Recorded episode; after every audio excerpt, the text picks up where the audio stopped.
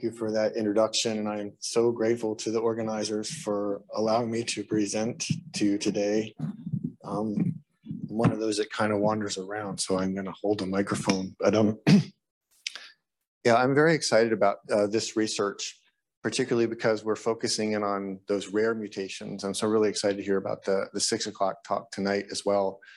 Um, I think there is a lot of hope and um, it doesn't require a whole lot more effort to really start to reach out to um, a lot of these rare mutations, which only a few people have.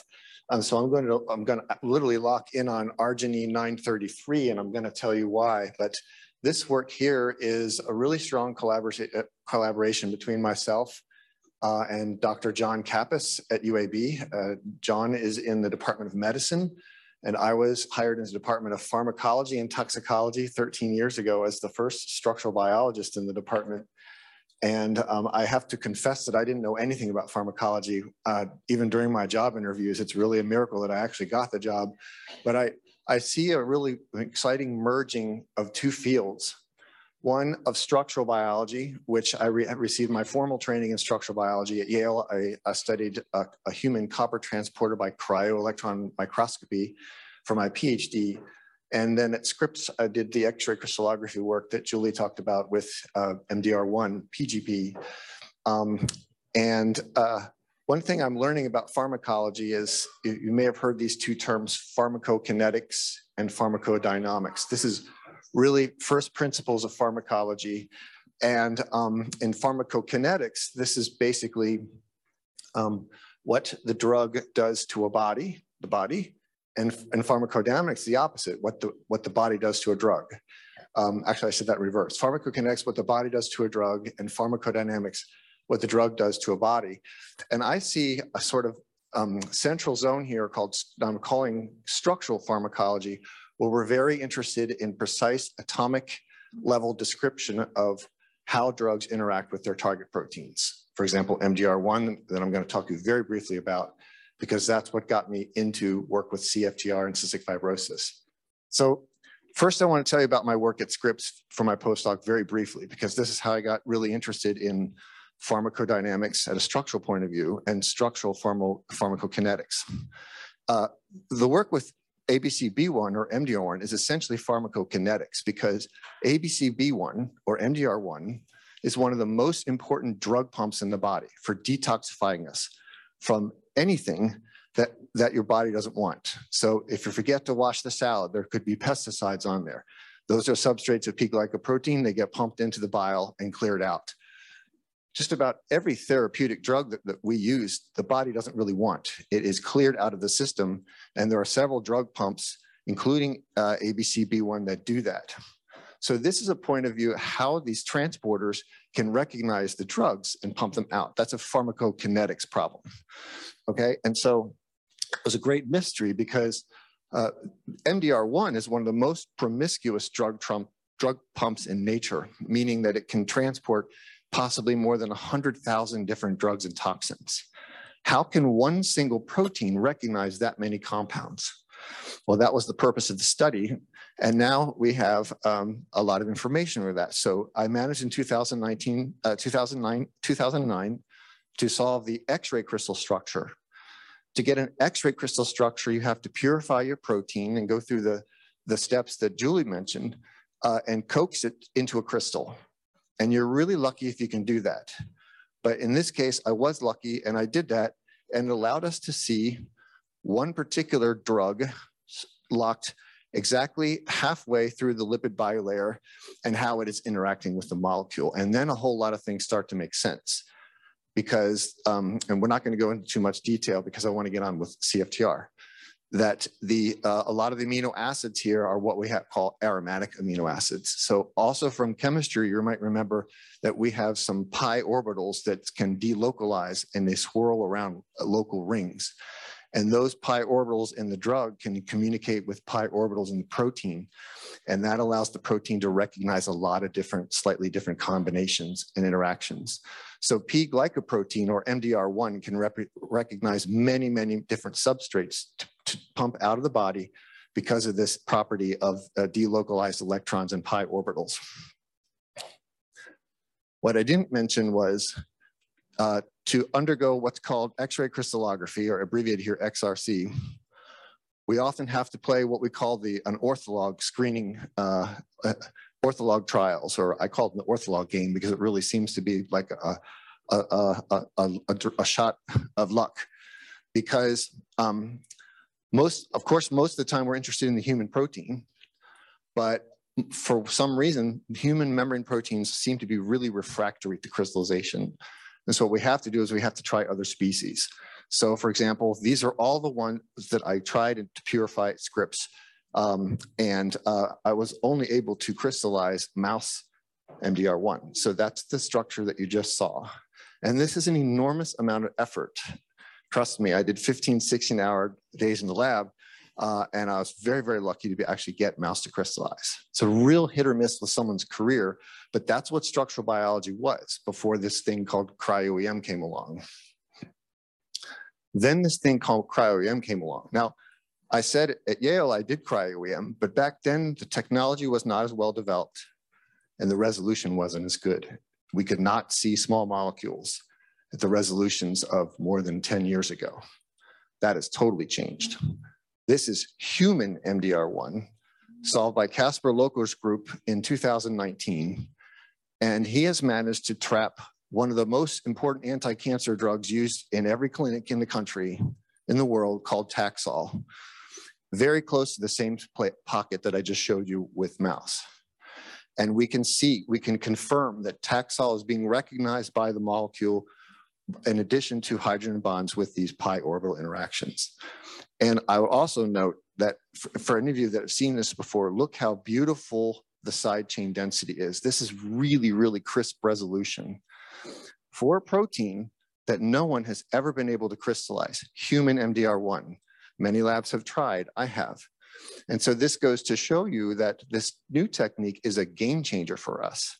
And that's why I'm excited because now we're going to be able to see at a much higher rate structures of really important human membrane protein targets, including CFTR, with investigational drugs, uh, leads, hit lead compounds, and FDA approved drugs to better understand how they work. So for example, um, in that same year, 2019, another lab at Purdue, who's now uh, at, at, Rockefeller, Jue Chen's group, solved the structure, the cryo-EM structure of CFTR in the presence of ivacaftor, VX770. And this really stunned me because the location of the compound is exactly halfway through the lipid bilayer. So I'm drawing that. The people online aren't going to be able to see that. I apologize that I should have delineated it. But the upper half of the protein is where the phospholipid membrane uh, snugs around the protein. And this drug binds on the outside of the protein, but halfway through the bilayer.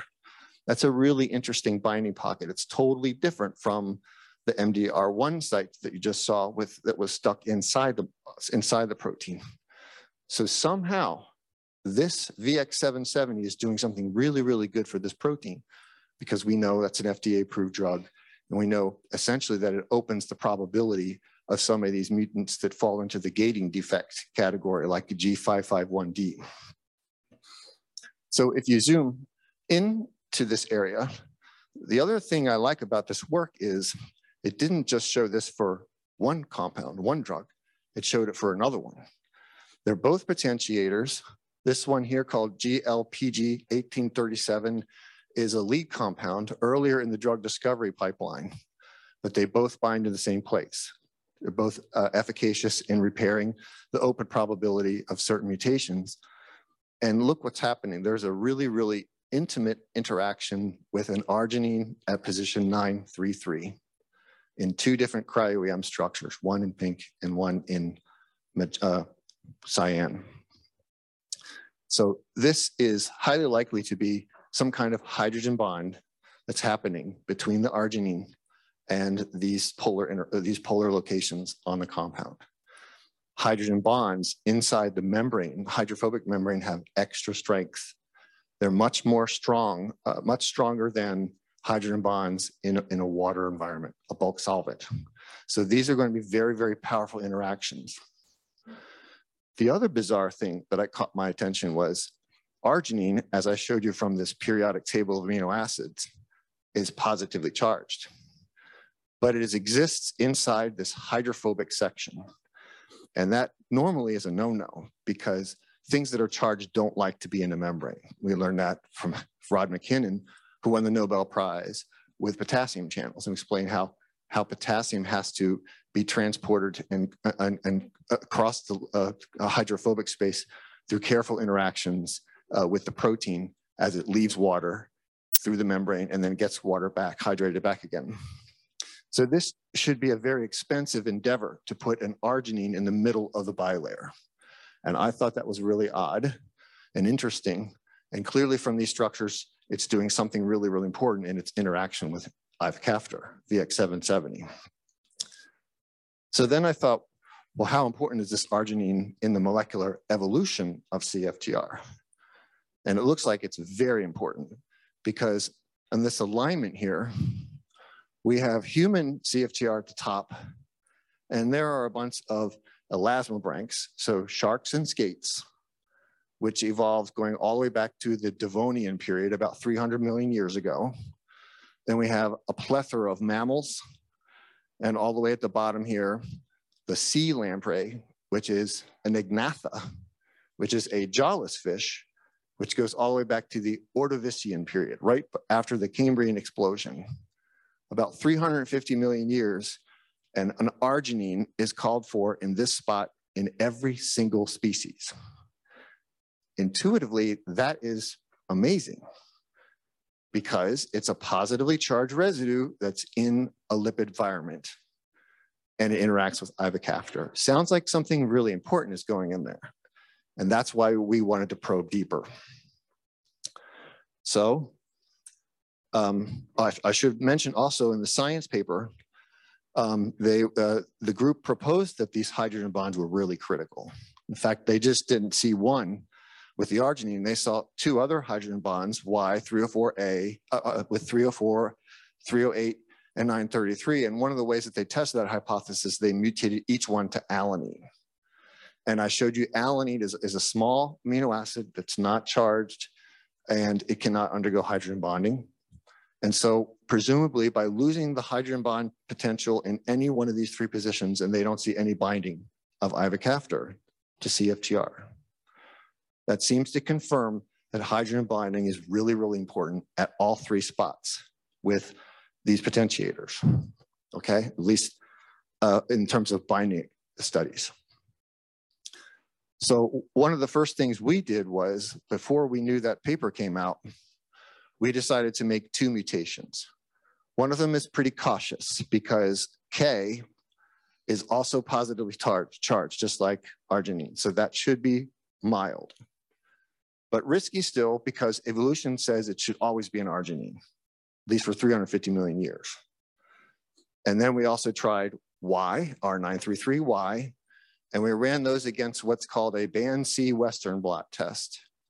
So when CFTR is healthy and folded in the cell, it gets processed all the way up through the endoplasmic reticulum and through the Golgi, and it gets heavily glycosylated, about 20 to 25 kilodaltons of sugars. And that's an additional mass that the cell says you're approved for sorting to plasma membrane, you're a functional protein. If it doesn't make it, so we know well delta F508 has some serious problems. It does not get approved for sorting to plasma membrane because it is not heavily glycosylated. And you can actually see a little bit downward shift in um, what we call band B. So we can see the difference between folded protein just from this Western blot, band C versus band B. And it turns out the first mutations that we made were strongly band C. We were very excited about that. So in, in evolution, well, wait a minute, it doesn't seem like the arginine is really that important, but hold on. So then we started to make more. So over here are seven or eight more. And every single one that we made so far, A, C, E, F, H, Q, W, all form band, form band C to various degrees. Okay? That's a good start. So I do need to remind you about these classes. Many of you have seen this before, but wild type CFTR uh, is considered normal. And um, there are several different classes of mutations that describe the pathology of the protein and, and hence the severity of disease, for example. So we have class one problems with the genetic code, uh, nonsense mutations, early stop codons and so forth, doesn't even make a full length CFTR. In class two, we have uh, def defective processing. Uh, so this would be the delta 5 F508s. Uh, that um, that one's missing amino acid in a critical spot, so the protein doesn't fold. And there are others, and so that protein's degraded and nothing makes it to the plasma membrane.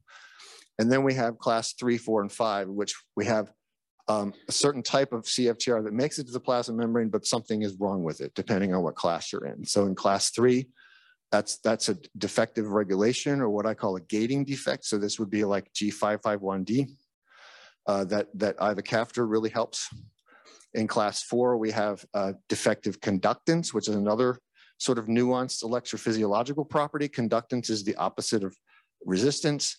So these channels make it just fine and they can open and close, but there's some kind of resistance somewhere through the, the membrane that the chloride ions just don't want to go through.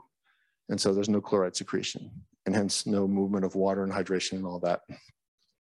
And there's a class five and there's also a class six, but we're going to come back to uh, particularly this one because ivacaftor helps uh, G551D in class three. So now that we know that we're making band C protein for a lot of these mutants in R933, despite the fact that evolution has called for an arginine for 350 million years, we wanted to study electrophysiological, uh, the electrophysiological properties. And so I'm doing that in collaboration with Dr. Wei Wang at our UAB Cystic Fibrosis Research Center, uh, which is actually ha has 40 years of continuous funding from a foundation funding and from the NIH. I just was reminded about that, which is pretty incredible. We have a lot of resources to be able to do these kind of collaborations. And what you can see here is a little bit bleached because we turned up uh, we turned up the, the projector so we could see my movies is on a patch clamp, you have a very, very small glass pipette that you actually push down onto the surface of a cell that's expressing a lot of your channel protein. And then the, the, the membrane seals around the glass pipette and you actually pull the pipette back and, and rip a tiny bit of this patch membrane off.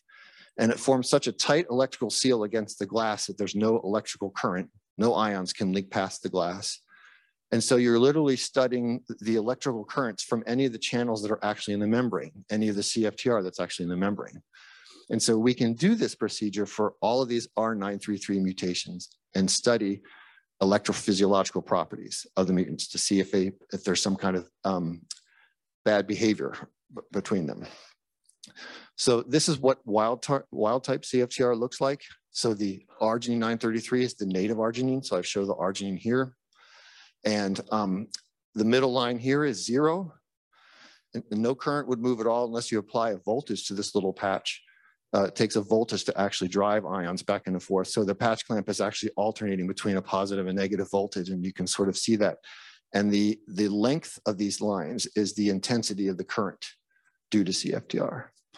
So if you phosphorylate CFTR and get a basic control current, this is pretty normal that the, the, the channel is going to open up. And this is very robust current. And it's also known that a little bit of uh, 770 can also boost wild type CFTR. It can actually continue to open the, uh, increase the open probability. So this looks perfectly normal. And this has been reproduced in many, many laboratories. And important at the end, we use a very specific CFTR inhibitor called CFTR 172 to totally shut off everything. That's how we know that this current that we're seeing is due to chloride and not some other ion. So we know that CFTR is conducting these ions. So I told you that R933K, lysine, is also positive. That should be a relatively conservative substitution. And indeed it is. This protein looks identical to wild type CFTR in patch clamp. Okay, so it's really interesting. Why would it be an arginine for 350 million years if lysine is just fine? We don't know that yet. There may be other issues that we don't know about yet either. Okay, so I remind you, going back to the good work by Jue Chen in Science 2019, they did not see any ivacaftor binding in three separate mutations, including the one I'm focusing on here, R933A, no binding of ivacaftor. So we were really surprised to see that ivacaftor can actually help this mutant function in patch clamp. So there are problems. This basal current is extremely low for this mutant. You can add a lot of PKA and it doesn't want to open up. Except when you add VX770, you get an actual increase in open probability. That's very, very exciting. I think the possibility that they may have missed the observation in the science paper, as you probably remember, the R933A specifically is very weakly expressed. I think there's some kind of pathology with this mutant and there aren't as many channels in the membrane. It's still band C. And of course here it is actually still functional in the presence of VX770. That's potentially exciting. It doesn't exactly fit the dogma that all three hydrogen bonds are required for ivacaftor to work. And it also means that in any patients in the world that have some mutation of R933 that cannot putatively hydrogen bond, ivacaftor may still help. So I was talking with um, the gal from Vertex, uh, uh, I think her name is Jessica, um, and I'm finding out that this is um, not common, but it is well known, uh, it, it is known that there can be some mutations that are not yet approved um, that Vertex can look at pretty quickly and get approval for. So we're pretty excited about that. In the last few slides, I'll summarize. So I'm not going to show you any more individual patch clamp experiments, but here is a summary of, of that basal baseline current only, wild type and all the rest of the mutants. And as you can see, every single mutant here, except for the last two, exhibit a significantly lower basal current. For something's wrong with the channel, doesn't want to open up as much in a, in a baseline stimulated function. Um, K, of course, is conservative, so that's really no different than wild type. But the, the real surprise is when you look at the fold of stimulation that 770 affords above wild type levels. And it turns out that many of these mutants, including R933, actually have significantly higher fold stimulation of VX770 than wild type CFTR does. And that's very, very exciting. And the fact that there are many of them, one, two, three, four, five, six at least that are statistically significant, suggests that basically any mutation that's found at this site could be assisted by VX770. And we're, we're very excited about that. There are two known rare mutations, R933G and R933S. And I just learned this morning that Vertex has approval for R933G, but not R933S. And so I'm trying to get them to get R933S through their factory so they can help those those people too. There are not, not, not very many of them at all. I think there's only a handful in the world, but I also think that we're going to start seeing more of these mutations pop up uh, and, and we should be ready for them basically. So we started with cryo-EM, structural biology. That's what my, my group really wants to know. Is ivacaftor bound to this spot or is it, has it moved to a different spot? Is there another, is there another site, for example? And we need cryo-EM to answer that for us. So with the help of John Kappes, who is funded by the CF Foundation, he provides us with purified protein. He can make the mutants pretty quickly um, and we purify him in the lab. He's taught us how he purifies because his group is very good at it. And so we're following his purification protocols. And we're seeing very, very nice, what we call two-dimensional class averages of, of R933A here. And our goal is to reconstruct a three-dimensional map and see if we can calculate where VX770 resides. Right now, the resolution is about six angstrom. It's not quite sharp enough for us to be able to see the protein and uh, this is a particularly challenging mutant because the R933A, as I showed you, is very weakly expressed. And so it's been a challenge for us to really get it to high yields and high purity. Um, and we're also excited about R933S because that one might actually express to better levels. So I left time for questions, but uh, let me just go over some really important conclusions. Cryo-EM is accelerating CFTR structural pharmacodynamics. We're we're starting to learn more about how these drugs work. I didn't talk about VX809, but that's in a completely different spot. But it's really amazing how 809 can help repair CFTR. We understand how that happens. Um, I told you about this position 933, which we locked onto in human CFTR. It appears critical for the efficacy of 770. And uh, several mutations, especially R933A, were actually strongly stimulated by VX770, um, despite the fact that the group didn't actually see binding in their binding studies. And so I propose that ivacaftor should be considered for any mutation at position 933, including 933S, um, even though it can't theoretically undergo hydrogen bonding. So I thank the people in my lab that did the work. Uh, Christina Lay, who did her PhD in my lab on MDR1, uh, she's now helping out with CFTR. Cole Martin is a graduate student in my lab who's learning cryo-EM. Uh, and Mr. Amit Chapani is in our first wave of undergrad to uh, physician scientist training program. So the CF Foundation is now funding uh, students to be selected from uh, regional uh, undergrad institutions to do basically a summer uh, uh, research experience. And so Meet did that in my lab and he is a super, he is really, really a smart guy. Um, I think his career is very, very bright and he's very excited about CF. Um, he wants to become a straight MD. I'm trying to convince him to do MD PhD.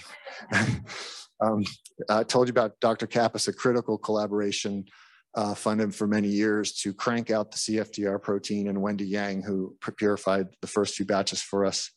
Um, and in our research center, we have Dr. Wei Wang, uh, the very talented electrophysiologist um, who conducted the patch clamp studies, and Dr. Carl Hu, who actually helped design uh, constructs in order for uh, uh, um, the Western blot as well as uh, band C tests as well. So.